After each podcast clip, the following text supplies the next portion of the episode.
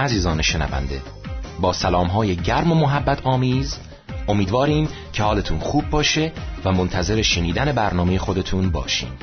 آرزو داریم با شنیدن این برنامه که واقعیت قیام پرشکوه مسیح از مردگان را بیان می‌کنه برکت بیابیم. پس دعوتتان می‌کنیم که با اشتیاق به این برنامه جالب و آموزنده گوش دهید. این شما و این هم برنامه ما.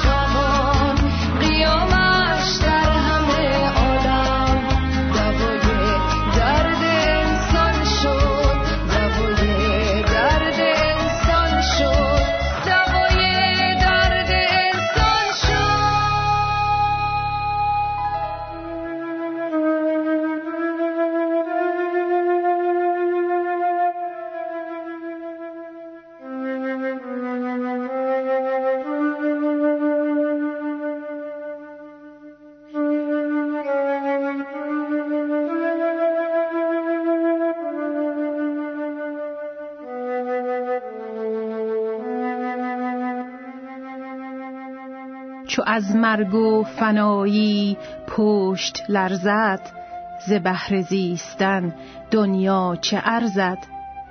چو بعد از نفسی نابود گردی، چه باشد که تو را امید افزد؟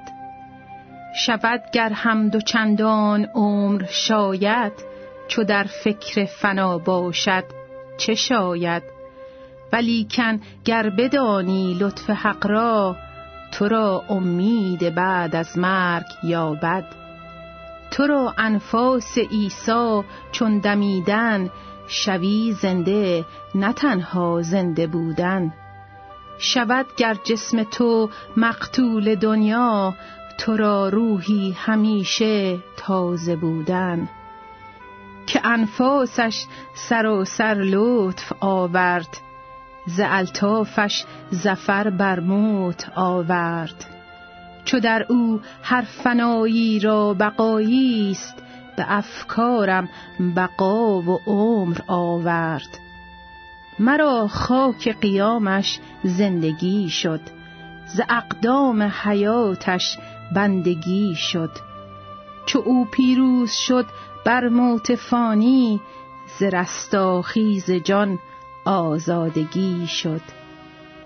بشد تبدیل نومیدی به امید، چو شد مرگ عزیزان عمر جاوید.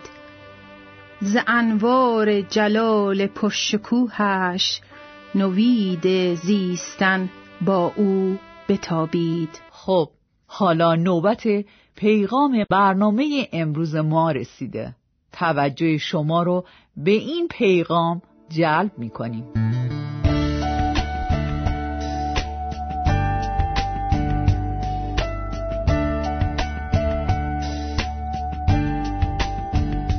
دوستان عزیز شنونده، سلام می‌کنم خدمت شما عزیزان و امیدوارم که سلام گرم من رو که به نام عیسی مسیح خدمت شما عزیزان تقدیم میشه رو بپذیرید. ما مسیحیان مثل پیروان همه ادیان دیگه روزهای خیلی مهمی رو داریم و جشن‌های مذهبی رو داریم که خاص خودمونه. ادیان مختلف روزهای مختلف و مهم و عیدهای مذهبی خودشون رو دارن. ما مسیحیان هم اعیاد مذهبی و روزهای مهم و مقدس خودمون رو داریم که جشن میگیریم و عید پاک یکی از اون اعیاد مذهبی ما مسیحیانه. ما مسیحیان دو تا عید خیلی بزرگ و معروف رو داریم. یکی عید میلاد مسیح است که در میان ایرانیان به نام کریسمس یا نوئل معروفه. کریسمس اون کلمه انگلیسیش هست و نوئل هم کلمه فرانسویش هست و فارسی هم ما میگیم عید میلاد. و نیز ما مسیحیان یک عید دومی داریم به نام عید رستاخیز یا عید قیام یا عید پاک و ما ایرانی‌ها این عید رو بیشتر به نام عید پاک میشناسیم و پاک اینجا به معنی پاکیزگی و تمیزی نیست، بلکه کلمه فرانسویه که وارد زبان فارسی شده. ما ایرانی‌ها خب خیلی کلمات فرانسوی زیاد داریم، مرسی، چه میدونم، آسانسور، تلویزیون و اتوبوس، اینا همش کلمات فرانسویه که وارد زبان فارسی شده و عید پاک هم یکی از اون کلماتیه که وارد زبان فارسی شده. و من امروز میخوام با شما عزیزانی که شاید مسیح و مسیحیت رو آنچنان نمیشناسید ولی علاقه‌مند هستید که بیشتر آشنا بشید، درباره این عید پاک صحبت بکنم. ما چرا عید پاک رو جشن میگیریم؟ علتش اینه که یک واقعه تاریخی بسیار مهمی رو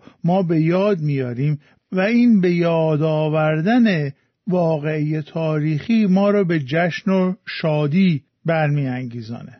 حالا مگر در عید پاک چه اتفاق خاصی افتاده 2000 سال پیش که ما هنوز تا امروز اون رو جشن میگیریم و شادمانیم؟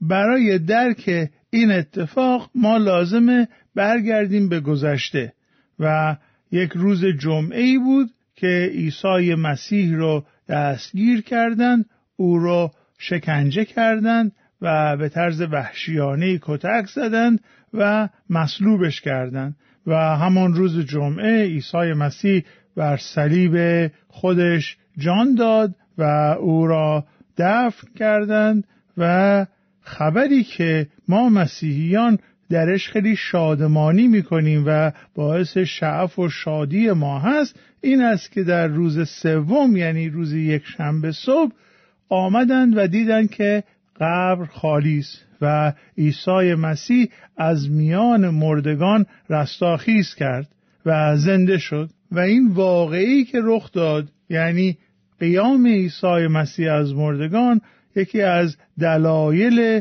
اصلی شادمانی ما مسیحیان در روز عید پاک هست، نه فقط به این دلیل که عیسی مسیح از مردگان برخاست. بله ما خیلی خوشحالیم که مسیح زنده شد، ولی رستاخیز مسیح از مردگان برای ما مسیحیان فقط مایه شادمانی نیست، بلکه مایه امید و دلخوشی نیز هست. و من امروز میخوام راجع به این موضوع با شما صحبت کنم که چرا ما مسیحیان عید قیام رو انقدر مهم میشماریم. ببینید عزیزان، یکی از نکاتی رو که هممون بهش واقف هستیم این است که خانواده ما در شکلگیری شخصیت ما خیلی نقش مهمی رو بازی میکنه و کسی نمیتونه منکر این حقیقت بشه که 3 عامل ارث، عادت و محیط در شکلگیری شخصیت تک تک ما انسان‌ها نقش اساسی رو بازی میکنه. ما خیلی چیزا رو از خانوادهمون به ارث میبریم. خیلی از ماها ممکنه با یک بیماری‌هایی سراسر عمرمون دست و پنجه نرم بکنیم، با یک عادتهای بدی سراسر عمرمون دست و پنجه نرم بکنیم، با یک چیزای خیلی پیش پا افتاده‌ای در طول زندگیمون برخورد بکنیم که برسی. مثلا من سالها پیش یاد گرفتم که عطسه کردن و تعداد عطسه یک چیز ارثیه. پدر من همیشه 3 تا عطسه پشت سر هم میکرد، من هم 3 تا عطسه پشت سر هم میکنم و بعدا دیدیم که دختر خواهرم هم همینطوره. اون کوچولو بود تا عطسه کرد، دیدیم که بله 1، 2، 3 و دیدیم که بله از پدر بزرگ این رو به ارث برده. و خب خیلی هم من هم یکی از برادرزاده هم چپ دست هستیم و این رو هم ما از پدرمون به ارث بردیم.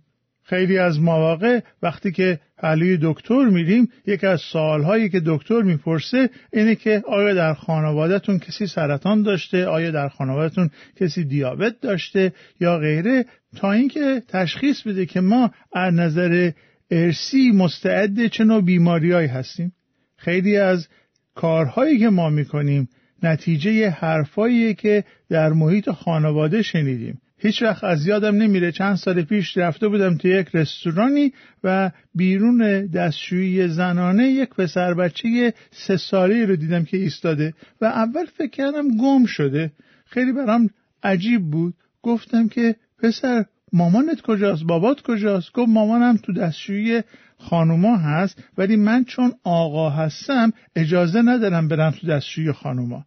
و خیلی این حرف این بچه برام مهم بود و جالب بود و بهش گفتم بله تو آقا هستی و آقا هم خواهی شد. برام خیلی مشخص بود که این بچه در آینده فرد مهمی میشه، فرد قابلی میشه، چون مادرش پدرش از همون کوچکی بهش گفتن تو آقایی، تو شخصیت داری، تو بزرگی و یه کاری رو تو باید بکنی چون آقایی و یه کاری رو نباید بکنی چون آقایی. و بعد وقتی که به یاد میارم حرفایی که خیلی از مادر پدرها متاسفانه به بچه‌هاشون میزنن که حسنی تو هیچ وقت هیچی نمیشی یا قلومی تو هیچ وقت هیچی نمیشی. ارث، عادت و محیط خیلی خیلی مهم هستن.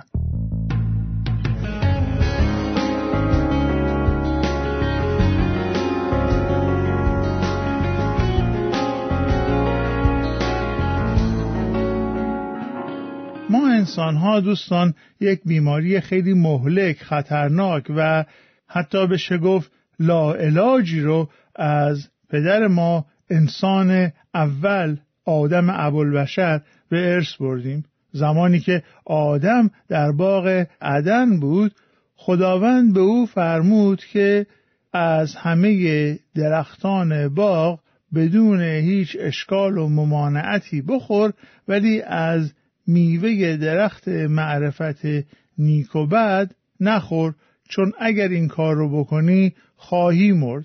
ولی آدم متاسفانه حرف خدا رو گوش نکرد و از درخت شناخت خوب و بد، شناخت نیکی و بدی خورد. مسلماً کلام خدا به ما نمیگه که اون میوه سیب بود، اینها یک چیزایی که مردم از خودشون در آوردن، ولی کلام خدا به ما این رو یادآوری میکنه که خدا هستش که باید به ما استانداردهای خوب و بد رو بده. خدا هستش که باید به ما بگه چه چیزی خوبه، چه چیزی بده. و زمانی که ما خودمون میخوایم کنترل معیارگذاری و استانداردگذاری رو در دست بگیریم، داریم بر علیه خدا عناد و سرکشی و عصیان میکنیم. و دقیقاً این اتفاق افتاد. در فصل 3 کتاب پیدایش میخوانیم که شیطان اینگونه حوا رو وسوسه میکنه. او بهشون میگه که اگر از این درخت بخورید، از این میوه بخورید، شما هم مثل خدا خواهید شد. این رو ما در آیه 5 فصل 3 پیدایش میبینیم که مار وسوسه میکنه و میگه خدا این را گفت. به دروغ میگه خدا این را گفت، زیرا میداند وقتی از آن بخورید شما هم مثل او خواهید شد و خواهید دانست چه چیز خوب و چه چیز بد است. به جای آنکه آدم و حوا صبر بکنن و از خدا یاد بگیرن معیارهای تشخیص خوبی و بدی، اونها میخواستن مثل خدا بشن و خودشون تعیین بکنن چه کاری خوبه، چه کاری بده. و عزیزان، این وسوسه بشر از روز نخست تا به امروز بوده که به جای آنکه به خدا گوش بکنه و به جای آنکه مطابق معیارهای نیکی و بدی خدا زندگی بکنه، معیارهای خودش رو انجام میده و معیارهای خودش رو، راههای خودش رو به پیش میگیره و خودشه که میاد تعیین میکنه چه کاری خوبه، چه کاری بده.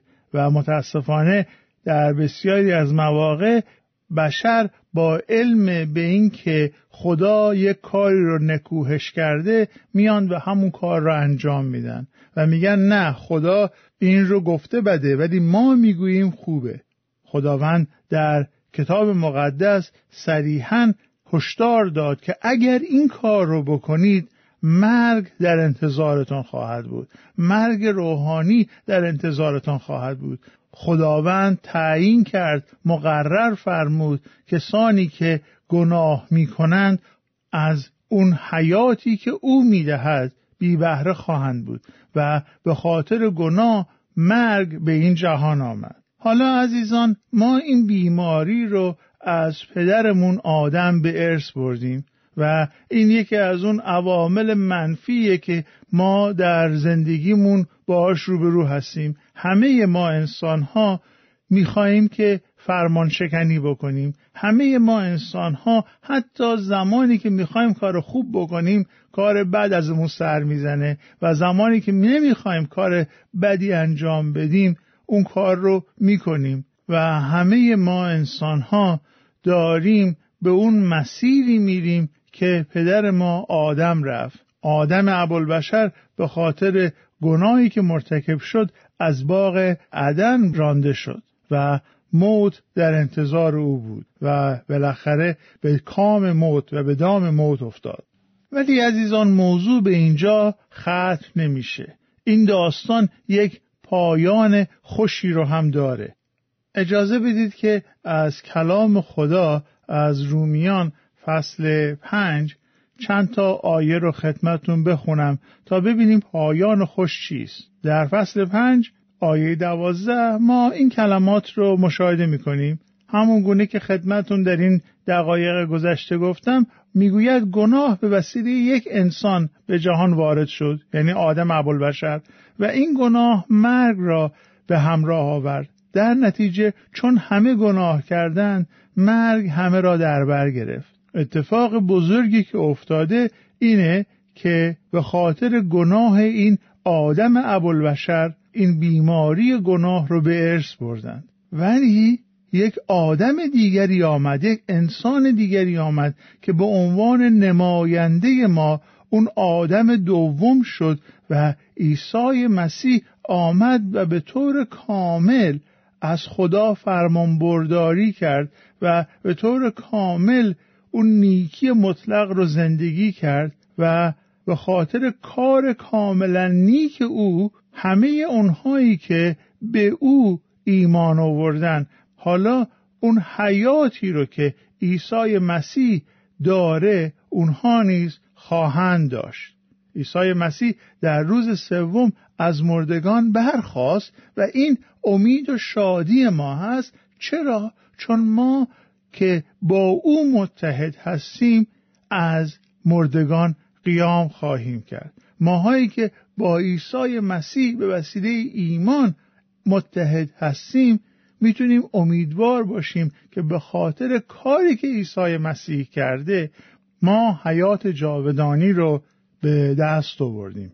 این به خاطر کارهای خوب ما نیست بلکه هدیه فیض و بخشش خداونده. ببینید کاری که ما کردیم گناه بود و مزدی که دریافت میکنیم مرگه. این رو ما در رومیان فصل 6 آیه 23 میخونیم، میگوید زیرا مزدی که گناه میدهد موت است. اما خبر خوش را عزیزان بشنوید، خدا به کسانی که با خداوند ما مسیح عیسی متحد هستند حیات جاودان میبخشد و این خبر خوش عید قیام هست. این خبری است که ما به خاطرش روز قیام رو جشن میگیریم. به خاطر اتحادی که ما با مسیح داریم به وسیله ایمان میتونیم مطمئن باشیم که همان گونه که او از مردگان قیام کرد ما نیز بعد از مرگ زنده خواهیم شد. عزیزان من میخوام شما رو دعوت بکنم که راجع به آنچه که شنیدید تفکر کنید و با ما تماس بگیرید و نظرتون رو، سوالاتتون رو با ما مطرح بکنید.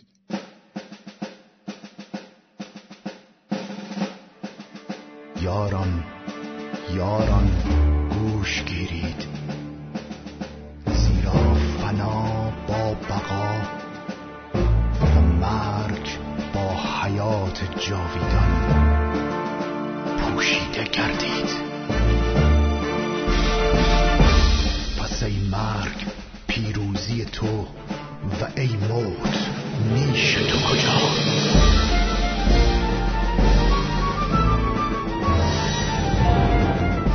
شنوندگان عزیز، برنامه‌مون رو با سرود زیبای دیگری که واقعیت زنده بودن مسیح را اعلام می‌کند خاتمه میدیم. تا برنامه بعد شما رو به خدا می‌سپاریم.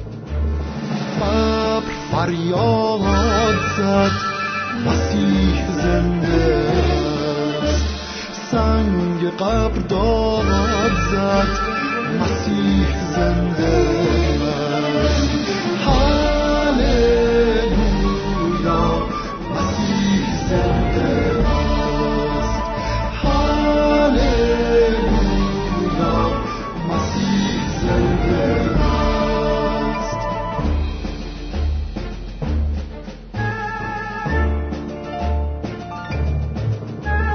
فرشته ها گفتند مسیح زنده است، یارانش دیدند مسیح زنده است، هاللویا مسیح زنده است، هاللویا مسیح زنده است.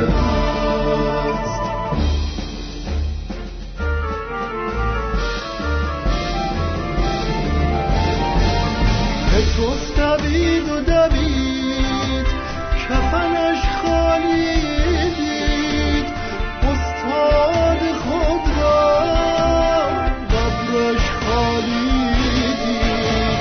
مریم در آن روز آن زنده را دید،